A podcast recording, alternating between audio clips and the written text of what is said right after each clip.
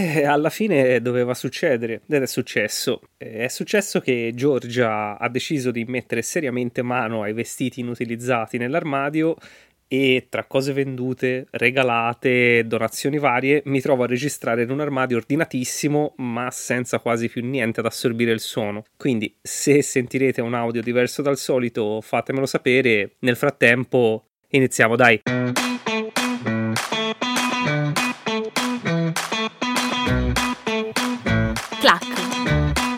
Le altre cose, un podcast.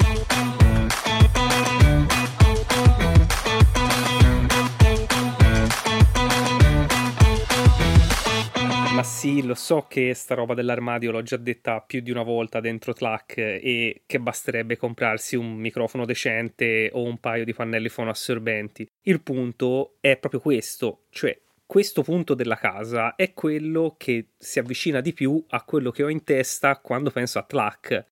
Qui dentro c'è roba mia, roba delle persone a cui voglio bene, roba utile, roba meno, roba che non metto mai ma a cui sono legato affettivamente, roba che metto solo al lavoro e roba che forse metterò un giorno di questi. Che è un po' come queste puntate, quelle che nascono, quelle che escono, quelle che non escono e quelle che forse magari usciranno. Solo che a un certo punto Giorgia si è accorta che non metteva più alcune cose che era sicura di avere, ma non perché si era stufata o perché il suo stile o i suoi gusti fossero cambiati. Quella roba era semplicemente rimasta sepolta sotto un sacco di altra roba, inaccessibile alla vista e di conseguenza anche alla memoria. Così si è messa lì e ha smosso tutto. Un pomeriggio di caos che si è risolto con un armadio organizzato, funzionale, un armadio vuoto mi è un po' dispiaciuto perché quando me l'ho fatto vedere lei era felicissima del lavoro fatto. Allora, come ti sembra? mi ha chiesto. E io stavo lì un po' felice per lei e un po' frastornato. E ora? Dov'è Clack? pensavo tra me e me. E questa roba del vuoto mi è rimasta in testa per giorni. Ero genuinamente spaventato all'idea di aprire l'armadio e registrare perché quel vuoto fisico fatto di scaffali del Pax dell'IKEA senza niente dentro, nella mia testa si traduceva in un vuoto mentale fatto di una sorta di disnomia, di difficoltà a trovare le parole, di silenzio. Che poi in realtà il silenzio in sé per sé non sarebbe neanche tanto un problema. È qualcosa che speriamo tutti i giorni quando non parliamo per ascoltare qualcuno o nelle pause tra un pezzo di un discorso e l'altro o addirittura tra una parola e l'altra. O a volte lo cerchiamo quando arriviamo a saturazione e, ci serve uno spazio vuoto appunto. Il problema è quando arriva tutto insieme e non te lo aspetti. Facciamo una prova. 10 secondi di silenzio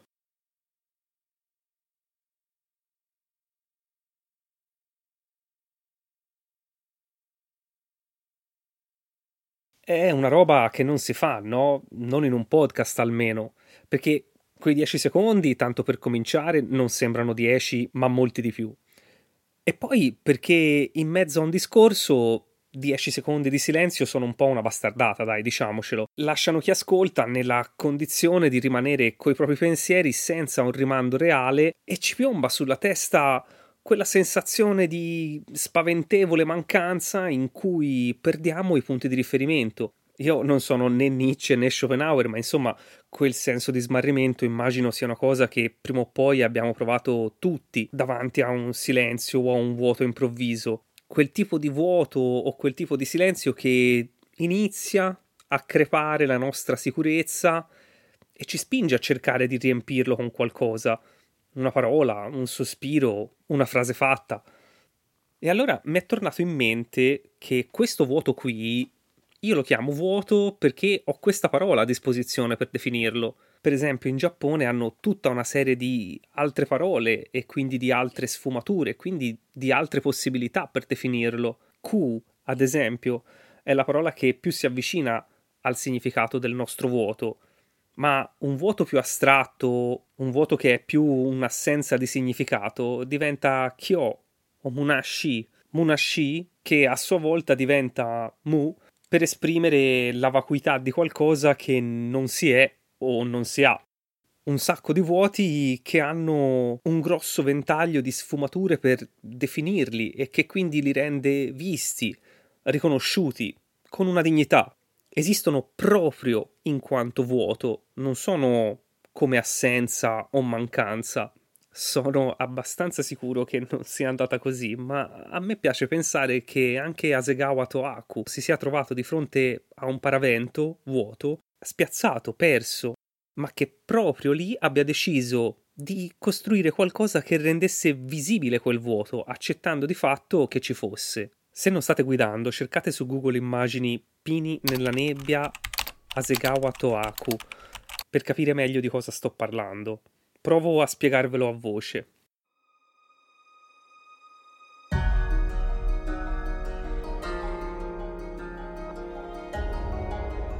Shorin Zubiobu è un dipinto del XVI secolo realizzato appunto da Toako su un paravento utilizzando soltanto una scala di grigi e neri di inchiostro. Il dipinto mostra alcuni pini nella nebbia invernale, ma non è tanto quello che mostra a renderlo incredibilmente denso di significato, è proprio quello che non mostra a rendere protagonista quello che non c'è. C'è un grosso spazio libero tra il gruppo degli alberi a destra e quello a sinistra, che diventa per l'osservatore uno spazio della possibilità, un momento del tutto personale per immaginare quello che potrebbe essere dipinto e invece non lo è.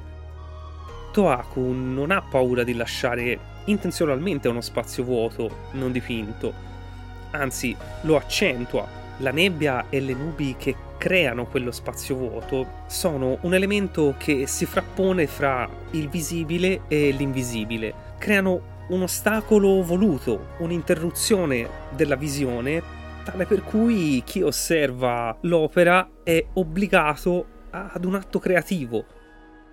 Chi guarda quindi è chiamato a sbilanciarsi e a riempire quel vuoto con la sua creatività, producendo un mondo che è personale, immaginario. Il vuoto non significa vuoto di creatività o di pensiero, ma anzi diventa un mezzo per affrontare una parte profonda di sé. Il risultato ottenuto è l'esatto opposto dell'horror vacui a cui siamo esposti di fronte al vuoto, all'assenza o al silenzio.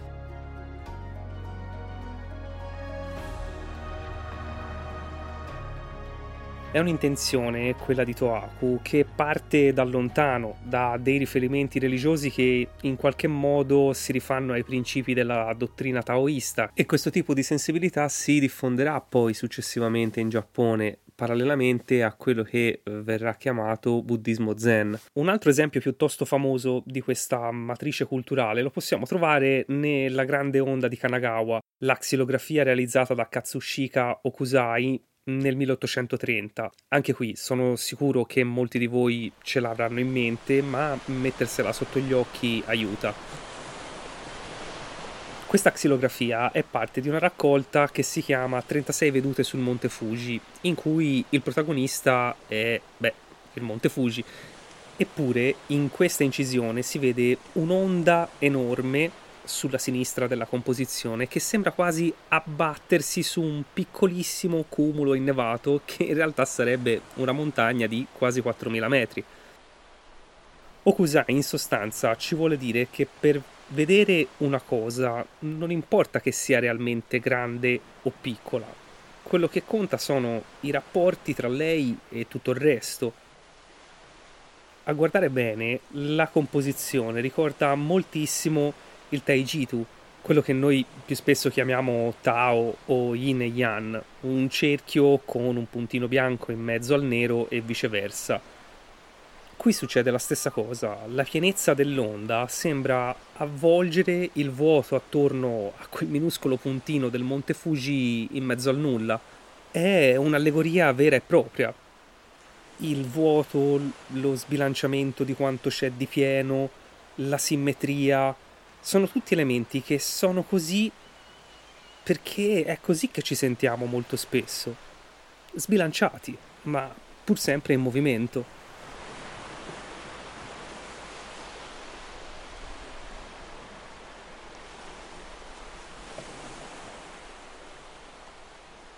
Riccardo Falcinelli ha scritto un libro molto interessante che si intitola Figure, come funzionano le immagini dal Rinascimento a Instagram. Ad un certo punto racconta un aneddoto che spiega abbastanza bene come viene percepito questo vuoto presente nella cultura giapponese.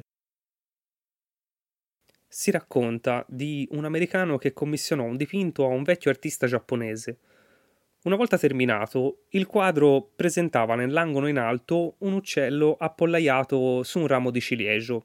Il resto della tela era vuoto. All'americano il risultato non piacque e chiese di metterci qualcos'altro perché insomma andava riempito di più per non lasciarlo così spoglio. L'artista disse che non poteva accontentarlo. Perché no? Perché non ci mette qualche altra cosa? E il maestro rispose: perché se riempio il quadro all'uccellino non rimarrà spazio per volare. E forse questo maestro giapponese aveva ragione, perché io in quel vuoto dei ripiani del Pax dell'Ikea all'inizio ci ho trovato un bel po' di paura e anche un bel po' di disagio, però cercando bene ci ho trovato un sacco di altra roba, tra cui, alla fine, anche Tlac. Ci sentiamo venerdì. Alla prossima!